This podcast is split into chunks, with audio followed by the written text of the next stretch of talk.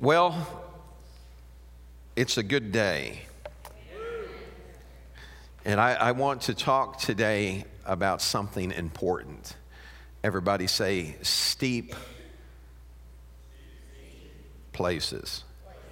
Now put it together steep places. If you would watch this clip.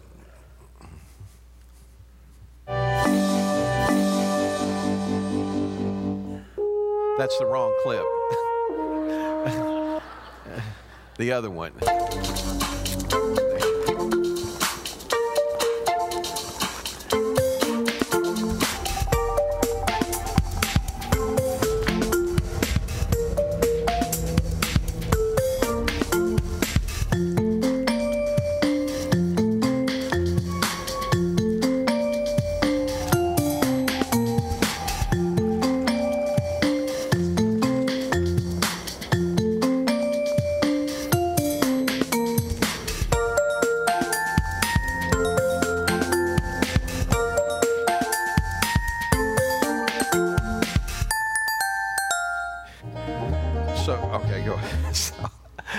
Many, how many of you have ever found yourself in some steep places?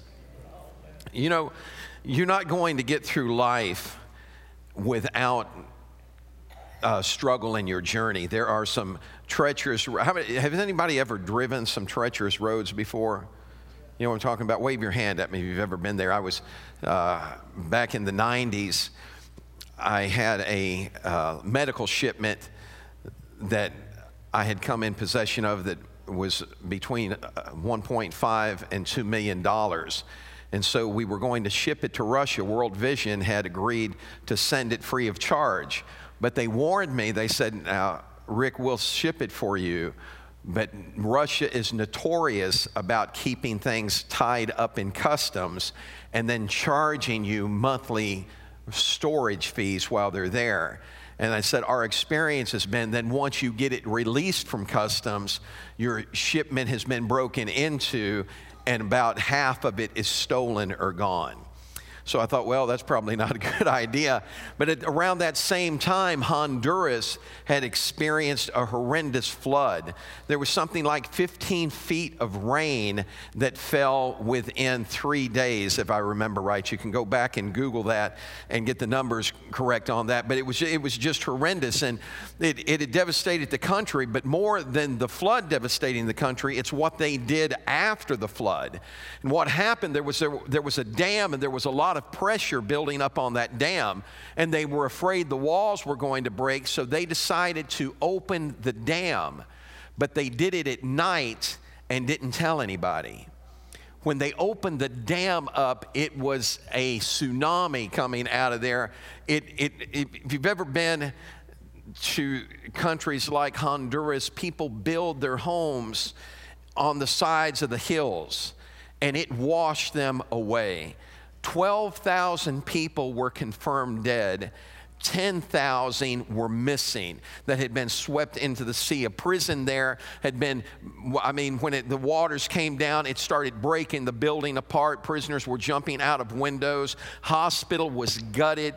Coca Cola plant washed away. I mean, all kinds of devastating things. And so we took the shipment in. Dole Banana Company agreed to send it for us, and they did it free of charge. I met with the international coordinator over there that would be equivalent to our Surgeon General here and made the presentation and then we I was in Tegucigalpa and I was supposed to travel to La Ceiba. So I had a truck that we had rented people in it. I had a guy driving, I was in the back, and it's at night, man, you can't, you know, I mean, it's dark, and I'm back there kind of, you know, kicked back and relaxed when all of a sudden, man, the brakes locked up. I went flying forward, and the thing comes to a screeching halt. And I said, What's going on? What's going on? The bridge was washed out. There were no signs, no lights. There was a, a sign in the middle of the darkness, and the sign was standing right in front of a huge pile of rock that they had, they had I guess, pushed up there. I don't know what it was, but man, we came that close, just treacherous. There's times in life that you don't understand the danger that's in the road ahead of you. So you just need to trust God for the journey. Everybody say, trust Him. See, here's a problem though. How many of you are a backseat driver? You know what I'm talking about? It's kind of like if you're not, if, and this is what this is what always. Hi, honey. No, this, uh, this, this is what always this is what always gets me is that it's like no you drive you drive. And then they're going to tell you how to drive. And, and, then what happens is, is it's like you, you, know they give you five they give you five over you can you can do five. She told me that one time what they gave me was a ticket. And uh, and and debbie's got this philosophy in life and we got pulled over they gave me a ticket and i said they give you five, huh? And she said, Well, now, honey, just think about all those times that you were speeding and you didn't get a ticket. I mean, is your glass half full or half empty? And so, you know, the, here's the problem is that if you're a backseat driver, I, I probably shouldn't have said that.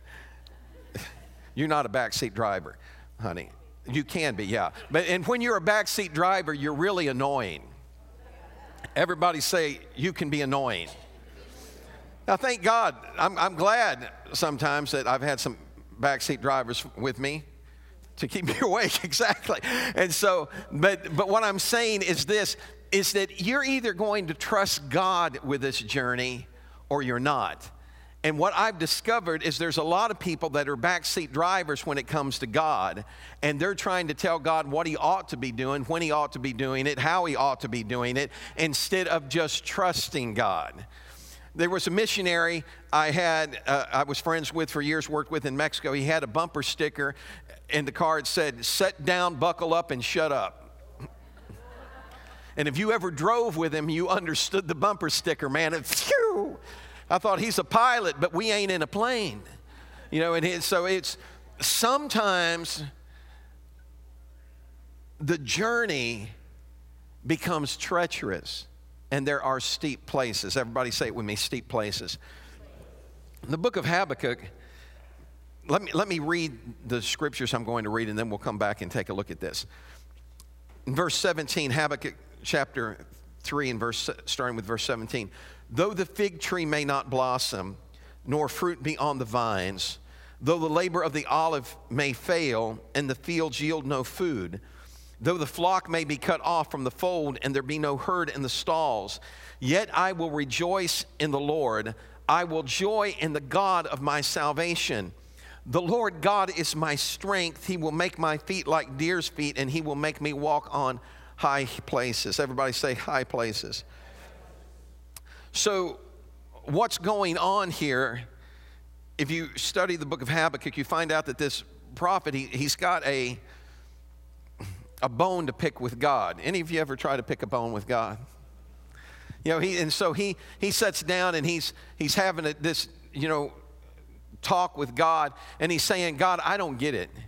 He's saying, Israel is messing up. Everybody say, God's people. He, said, they're, they're messing up. They're doing all these things that aren't right, and, and you're letting them get away with it. Now, it's kind of like the 73rd Psalm that Asaph wrote when he says, My feet had nigh well slipped when I considered the wicked in their ways. And what he was talking about, he said, Man, there's nothing happening to these folks, and, and I'm trying to do what's right, and, and, and how come I'm having all this trouble? Well, Habakkuk's looking at Israel, and they're doing all this stuff, and he's asking God, he's saying, You just letting them get away with this. And then God pulls him in close. He's like, Come here. I want to share something with you. I'm going to tell you something you're not going to believe. You, ever, you hear about the Babylonians? They were wicked, man. They were evil. They were, I mean, the dregs of society. He said, I'm going to use the Babylonians and let them come in and whip Israel. And Habakkuk went, What? You got to be kidding me. You, you can't mean to tell me that you're going to let people that are worse than we are come in and judge us and, and, and, you're, and you're, they're going to get away with all this stuff. I mean, you, you can't mean that, God. And God says, No, I got a plan. Everybody say, God has a plan. How many of you ever thought you had a plan? And you found that your plan wasn't planned out so well. Do you ever do anything with a knee jerk reaction? Just anybody in here? Ever do something knee jerk? How, how, many of you, how many of you understood after you did it why they called the last part of that jerk? It's like, man, what? You, you ever do something like that and then step back and go, I can't believe I just did that? You know, you thought it was a good idea at the time. And I, I remember as a uh, young boy, I was at a laundromat in Geneva, Illinois. I could take you to the town, man. I was in Geneva, Illinois, and my dad's inside doing laundry, and there's this rope that's hanging from the wall outside. And I thought about Batman. you know what I'm talking about? Some of you are going to have to go back and Google this stuff to find out what I'm talking about. Batman, you know, the Batman and Robin show back then, he always had that bat meringue or whatever it was called, and he'd throw it up, you know, and they'd, they'd climb up the side of the wall. I saw that rope hanging there, and I thought, I'm going to do me a Batman.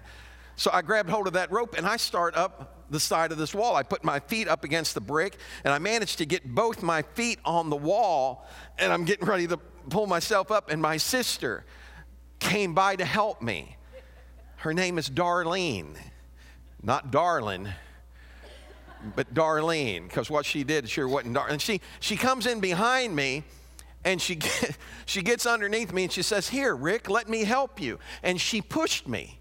Well, when she pushed me, she pushed my feet out from underneath me. So my feet, the, the pressure I had against the wall is now lost. And when she pushed my feet out from underneath me, then she let go of me and I came down with my face, pow, Man, I felt like I shoved those teeth up into my brain. Everybody say veneers. These, if I didn't have veneers when I smiled at you, you'd think I was from up in, well, never mind. but it, it, it just broke those, it, it broke those teeth out, you know, and I'm, I'm, you know, I've always been good about staying calm, cool, and collected. And so I, when I, I felt that and I saw my teeth were gone. I went, ah! And my dad came out, and dad's gift has never been mercy. And so I'm screaming at the top of my lungs, and my dad went, Dry that up, boy. I go, you know what I'm talking about? I mean, I just needed to yell and it dry that up, and it took me inside. Now I'm sitting there. my sweet sister, Darlene, came in with a tooth that I had chipped off, and she said, Rick, maybe we can glue it back. Seemed like a good idea at the time when that rope was hanging off the wall, but everybody say knee jerk. honestly, you could leave the knee out of it, just a jerk, man. Just, you know, I wasn't thinking about the repercussions of it, about what could happen to me. And so that's what makes this chapter so powerful. It's because God never does anything knee jerk. God always has a plan. Now, check this out before he created Adam and Eve, God had a plan. Some people say, Well, I don't know if God loves me. When I finish this plan, you're going to understand how much God did love or does love us. The Bible says concerning Jesus that he is a lamb slain from the foundations of the world. In other words, from the very beginning, God knew man would fail, but He said, I'm not going to throw you away. I'm going to find a way to restore you. Everybody say restoration. Isn't that powerful? Restoration is a powerful thing. That's why we endure scalpels.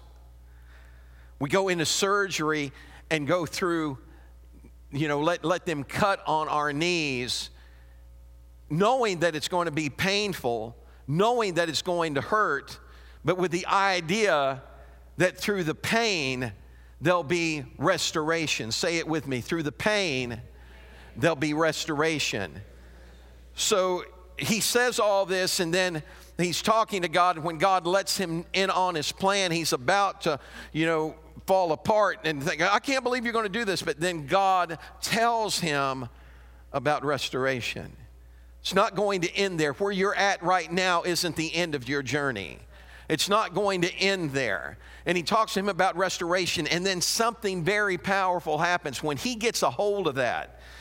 I want you to go back now, and we're going to look at these verses 17 and 18, because these two verses give the finest display of resignation and confidence. The prophet knows that evil was at hand and unavoidable. But he knew that God was merciful and gracious. He trusted God's promise of restoration. Even though all the appearances were against its fulfillment. How many of you ever looked at something and just said, There's just no way, God? There's just no way, God. And I'm telling you that that happened in the book of Kings. There was, a, they, they, there was a famine going on in the land, and they were selling donkeys' heads and dove's dung. And it was high dollar. And the king sent to, to take Elijah's life, and Elisha knows he's coming, and he said he sent a man stop him at the door, and the king comes right behind him, and he's going, and the king's just frustrated. He doesn't know what to do. And, and Elisha speaks to him, and he said, I'm telling you that tomorrow at this time, you're going to be able to buy barleys of wheat and bushels of barley. I mean, you're going to be able to buy bushels of wheat and bushels of barley for pennies. And the guy that was standing there with the king, his king's advisor, made this statement. He said, Even if the windows of heaven opened up, this couldn't happen. Don't ever question God's plan. Don't ever doubt what God's able to do. This is what Elisha said to that man. He said, Because of your unbelief, you're going to see it happen, but you won't get to experience any of it. Man, I'd hate to think I lived my whole life for God and then at the end of it do something knee jerk that would cause me to miss out on the promise that's always been there, on the plan that God had. As a matter of fact, 24 hours later, within 24 hours, The enemy that had camped out and had besieged them and had a blockade up, they heard the sound of an army coming through their camp, and it was God making the sound, and they all cut and run. Some lepers go into the camp and discover it. Man, they're eating mashed potatoes and gravy and leg of lamb and chicken a la king and you know whatever else they had. I probably know chicken a la king but they, they're, they're just having a big time and eating that. And they go back and they tell everybody. And so when the town finds out, when Samaria finds out, they, they all rush out of town. You remember that advisor of the king? The king tells him, You go and stand at the gate and, and, and guard the gates, you know, to let the people in and out. Well, when the people heard what was going on, man, it was like a Black Friday at Walmart. They trampled him. They trampled him, and he died there having seen it but not experienced it. I don't come to church just to see you all, even though you look good. I don't come to church just to go through some, you know, uh, emotion. You know, we're going to sing three songs, have a special, do this and do that. Going to listen to the preacher for about 30 minutes unless he's long winded. I don't do that for those purposes. I come because I want an encounter with Him. I want to experience Him. And so we've got to keep our eyes on him. Everybody say, keep your eyes on him. So this is what this is what Habakkuk says. He comes to this conclusion when he realizes that God has a plan and that the promise is coming. Listen to what he says in verse 17. Though the fig tree may not blossom, in other words, the fig tree is going to dry up. There's not going to be any figs on it, nor fruit on the vines. Grapevines are going to dry up. Though the labor of the olive may fail, no olives on the olive tree, you're talking about famine. And the fields yield no food. You remember when the pandemic hit and you went into Walmart and all the shelves were empty? And you're thinking, man, I can't even find a roll of toilet paper around here can't get a loaf of bread. Everything seems, he, he knows this is coming. He said, and listen to what he says. He says, though the flock may be cut off from the fold and there be no herd in the stalls, there's no hamburger meat on the shelves. There's nothing, no meat, no food, no fruit, no nothing. Listen to what he says. Yet I will rejoice in the Lord. I will joy in the God of my salvation. What's he saying? I understand all this stuff is coming, uh, but it's not going to move me uh, because God's got a plan. Uh, and I believe in his plan, I believe in his promise, uh, and I'm going to see it come to pass in my life. But if you get, the Bible says that a double minded man, is unstable in all of his ways. He's like a wave of the wind, man, on the ocean, just back and forth. Have you ever seen somebody can't make up their mind? Just hang around for a few more minutes, and when church is over, listen in the lobby to people trying to figure out where to go to eat. I'm like, where do you want to go? I don't care. It doesn't matter to me. Well, okay, let's go down here to KFC. No, I don't want to go to KFC. Well, where do you want to go? I don't care. It doesn't matter to me. Well, let's go to 17th Street. No, that's always, you know, they got some dead pig in there on a table. I don't want to go in there and look at that. Well, where do you want to go then? It doesn't matter. Just anywhere is fine. Just, you know, you, you, understand what I'm talking about? Some folks can drive you up a wall because of their undecisiveness. I want you to hear me. I plan to serve God all the days of my life. I'm not giving up. I'm not walking away. I'm not calling it quits. I'm not letting something get to me or somebody get to me. I'm going to hold on to God come hell or high water. I refuse to let go of God. And I'm not using that derogatory. If you understand hell, it means torment. So, whether I'm going through torment or I'm facing a flood, I am going to hold on to God. Everybody say, hold on to Him. Now, this is what He says The Lord God is my strength. He will make my feet like hinds' feet. He's going to give me the ability to go up some steep places. Do you ever have any steep places in your life? Throw up that first picture, the before picture of W. Mitchell. There's W. Mitchell, 46 years old. He had a motorcycle accident that burnt 65, over 65% of his body. His face, they became disfigured because of all the layers of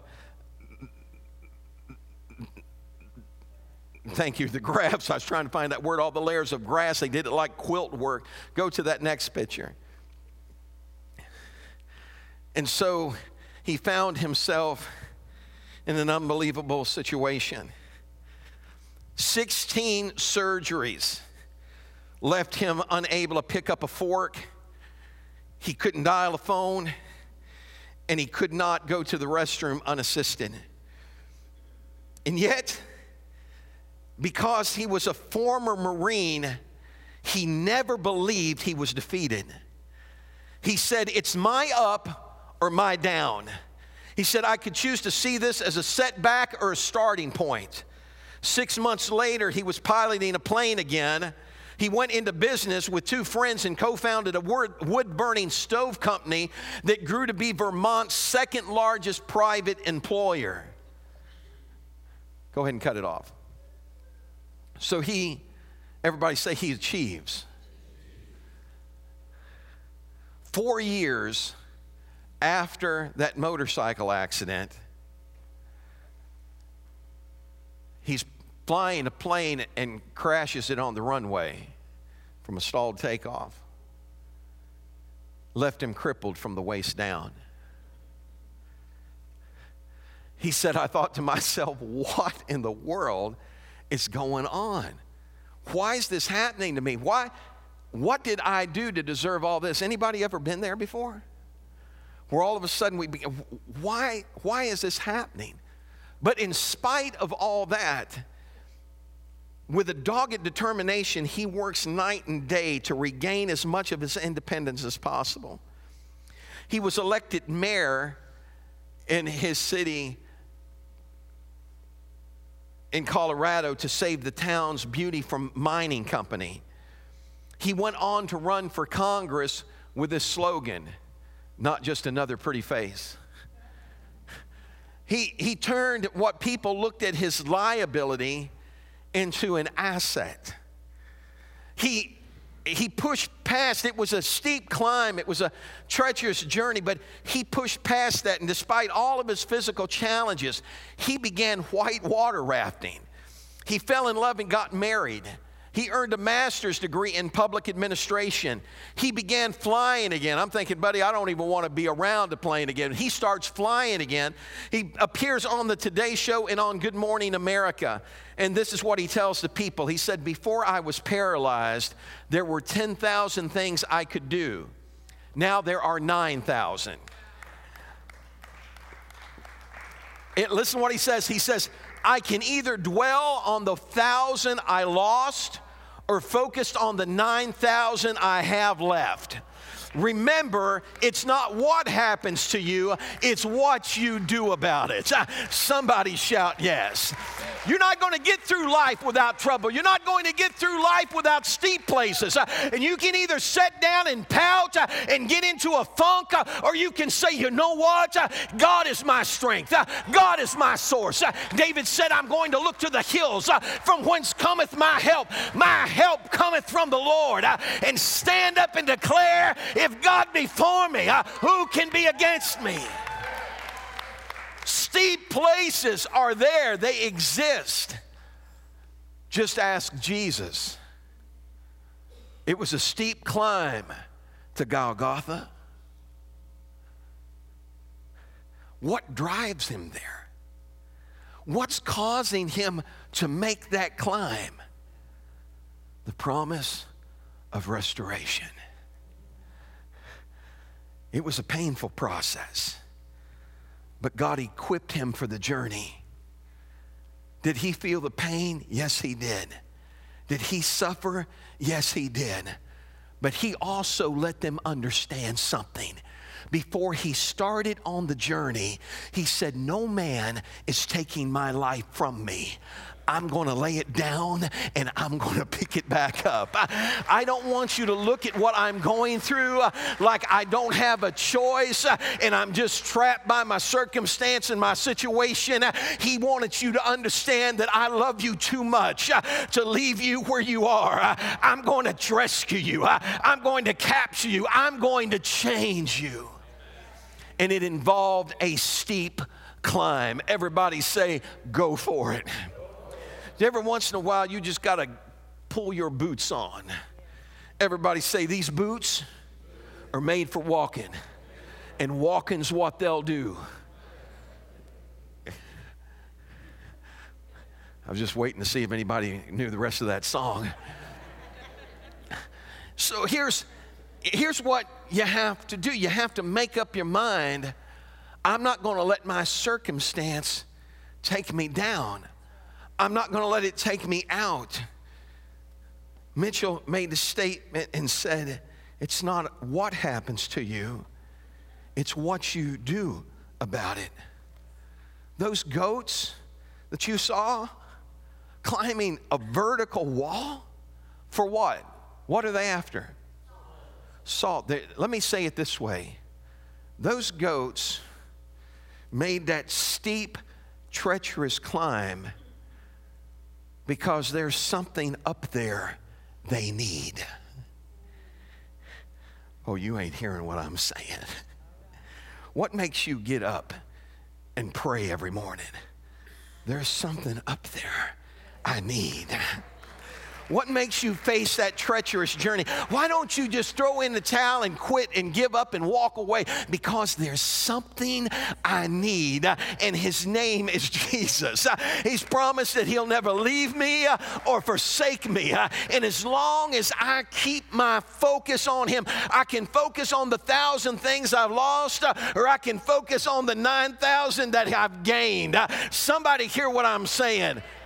He is my focus. And he, how can, how can you do that? Because he, he made my feet so they don't fail me when the way gets steep, when the road gets rocky. Everybody say, I'm, I'm made for this climb.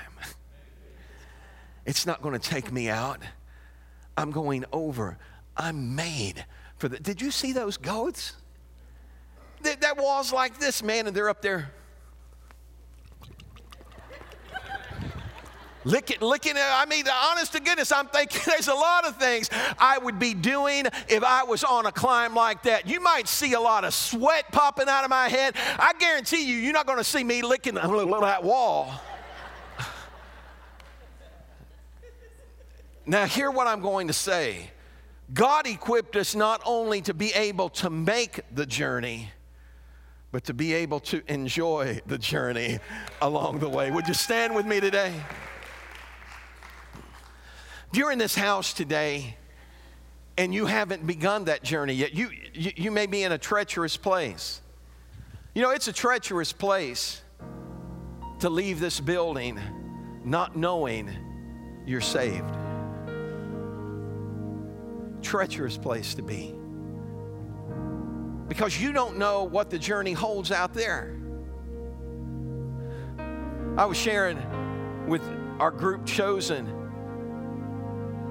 last Wednesday about there was a young man, my, my son was on his way to work, and he came across an accident just off of 55 at Scott City.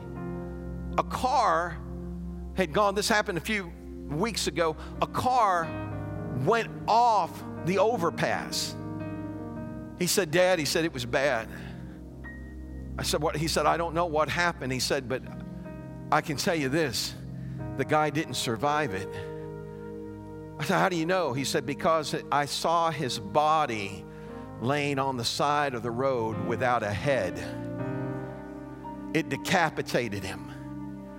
When he took off that morning, he didn't know that that was going to be the last time he would drive. He didn't know that the journey would end there. Question is, was he ready for it? I understand. I'm smart enough to know that one of these days my journey is going to end here. But when it ends here, do you understand? The Paul said to be absent from the body is to be present with the Lord. So when I close my eyes here, I'm going to be like that goat on the. I'm going to take one giant step. I, I know it's a treacherous place. I know it's a steep place, but He has equipped me for the journey, and I'm going to step out of this life uh, into glory uh, and be in the presence of my Lord. Are you ready? Can you make that leap? Can you make that step? Have you made preparations for it? That stuff's not a roll of the dice. That's not guesswork. Somebody said, Well, Pastor, I, I think I'm saved. Well, let me just say this to you. If you think you're saved, you ain't saved. What are you talking about? Something as important as your salvation is not guesswork. It's not maybe so or I think so, it's I know so. Paul said, I know in whom I've trusted and whom I've believed. It's not a statement of arrogance, it's a statement of confidence in the one that saved you. You can't say, Well, you know, I don't think he saved you. Oh, yes, he did. I was there when it happened. He changed me. He changed the way I think. He changed the way I talk. He gave me something to help me make it through. He wants to do that for you today. So if you're in this building and you haven't done that yet, or if you're watching online and you haven't done that yet, I wonder if today you'd take time and just make preparations right now. We make it so difficult coming up in. I've, I've seen so many times when it's a list. No, it's not a list, it's a relationship. You didn't accidentally get married to your wife, did you? My wedding was not a shotgun wedding.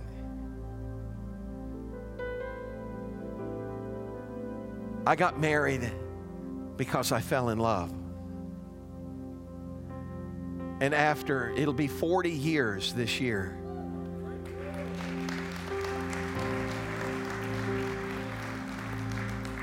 We got married as infants. 40 years this year and I'm still in love with the same girl I was in love with back then.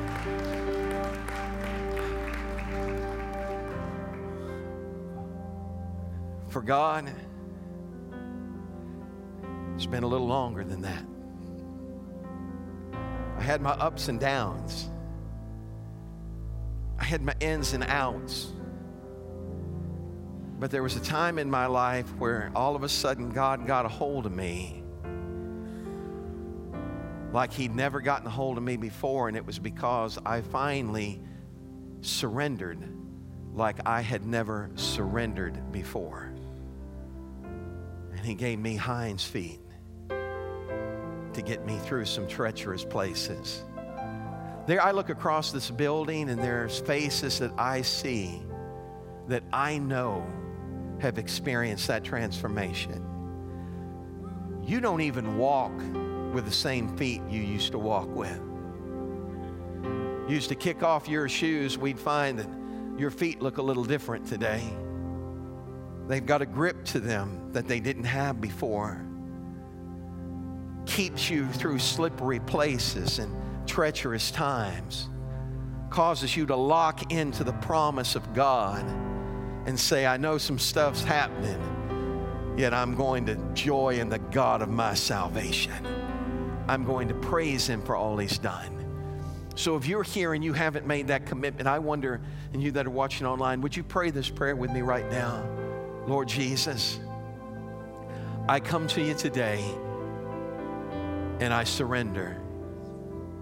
I'm tired of trying to go it alone.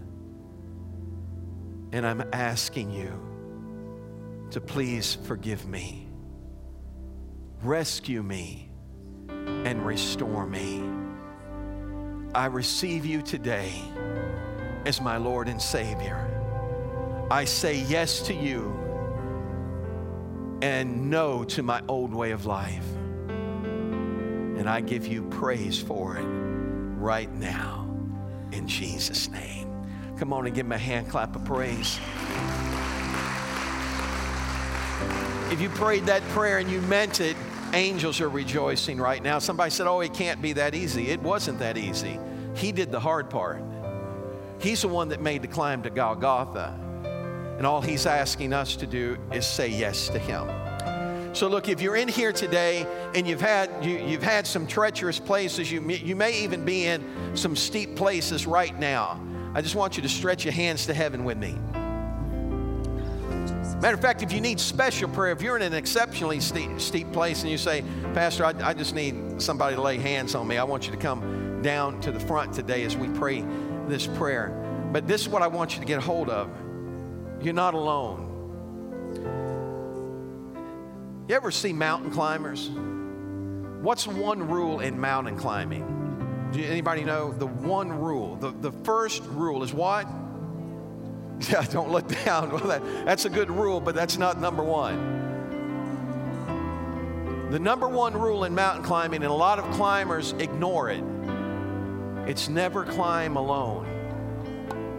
Because if you climb alone and you slip,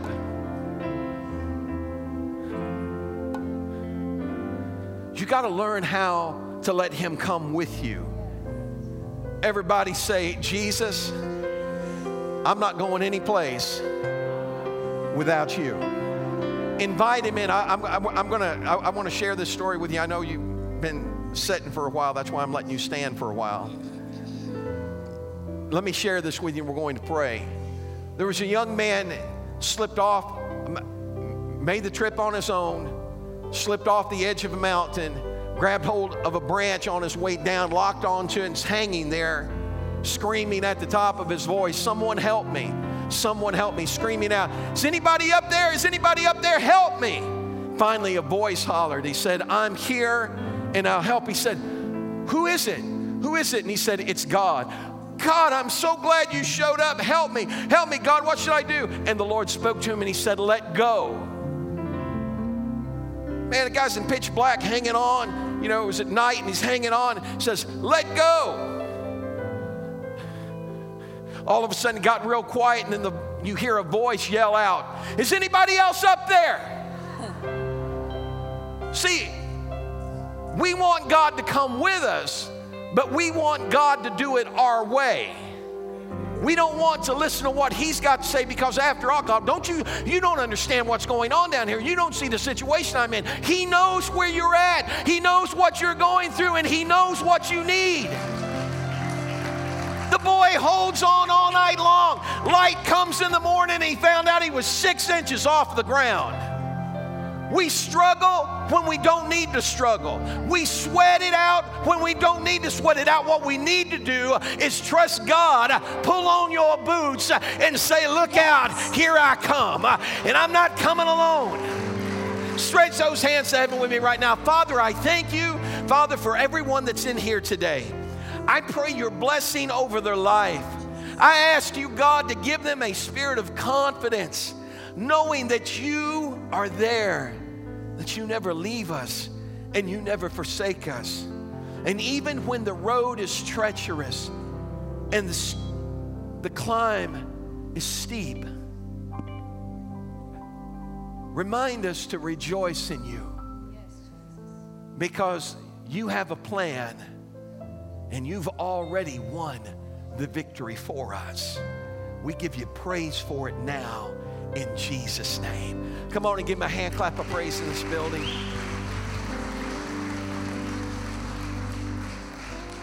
You're in here. This is what I'm going to ask you to do. I want you this week to make up your mind I'm going to be a mountain climber. Say it with me. I'm going to be a mountain climber. I noticed some of you didn't say anything. I'm not asking you to go physically climb a mountain. Just say it one time I'm going to be a mountain climber. And what that means is this is that you will not allow steep places to intimidate you. And you will not allow steep places to intimidate those around you. But you will be a strength to them. You will be an anchor for them. That's what they do in mountain climbing. They anchor to each other. And the truth is, is the biggest thing they're anchored to is that rock and that rock is Christ. They, they, they fasten in to the very mountain that they're climbing. And you hear me. He's already determined he's going to get us home. Everybody say it with me I'm coming home. Come on, let's give him another hand clap of praise. God bless you today. We love you.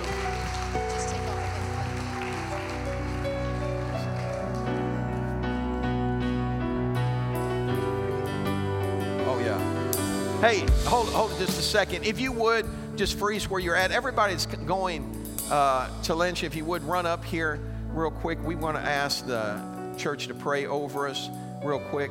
Just come real quickly. Nobody's going to Lynch. Come real quick. Come real quick.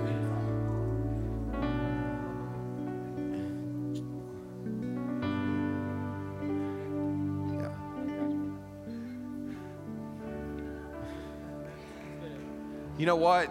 He didn't even know he was doing what he was doing was symbolic. Because this is what I believe. I believe that on this trip, God is saying, I got you covered. You're not going to have to worry. You're not going to have to worry. Would you pray for us, Ray? Come, come on up here and pray for us. There's more coming. This trip isn't about, in, this isn't about an enjoyment. This is about a purpose. And we believe that God knows what that purpose is. Thank you,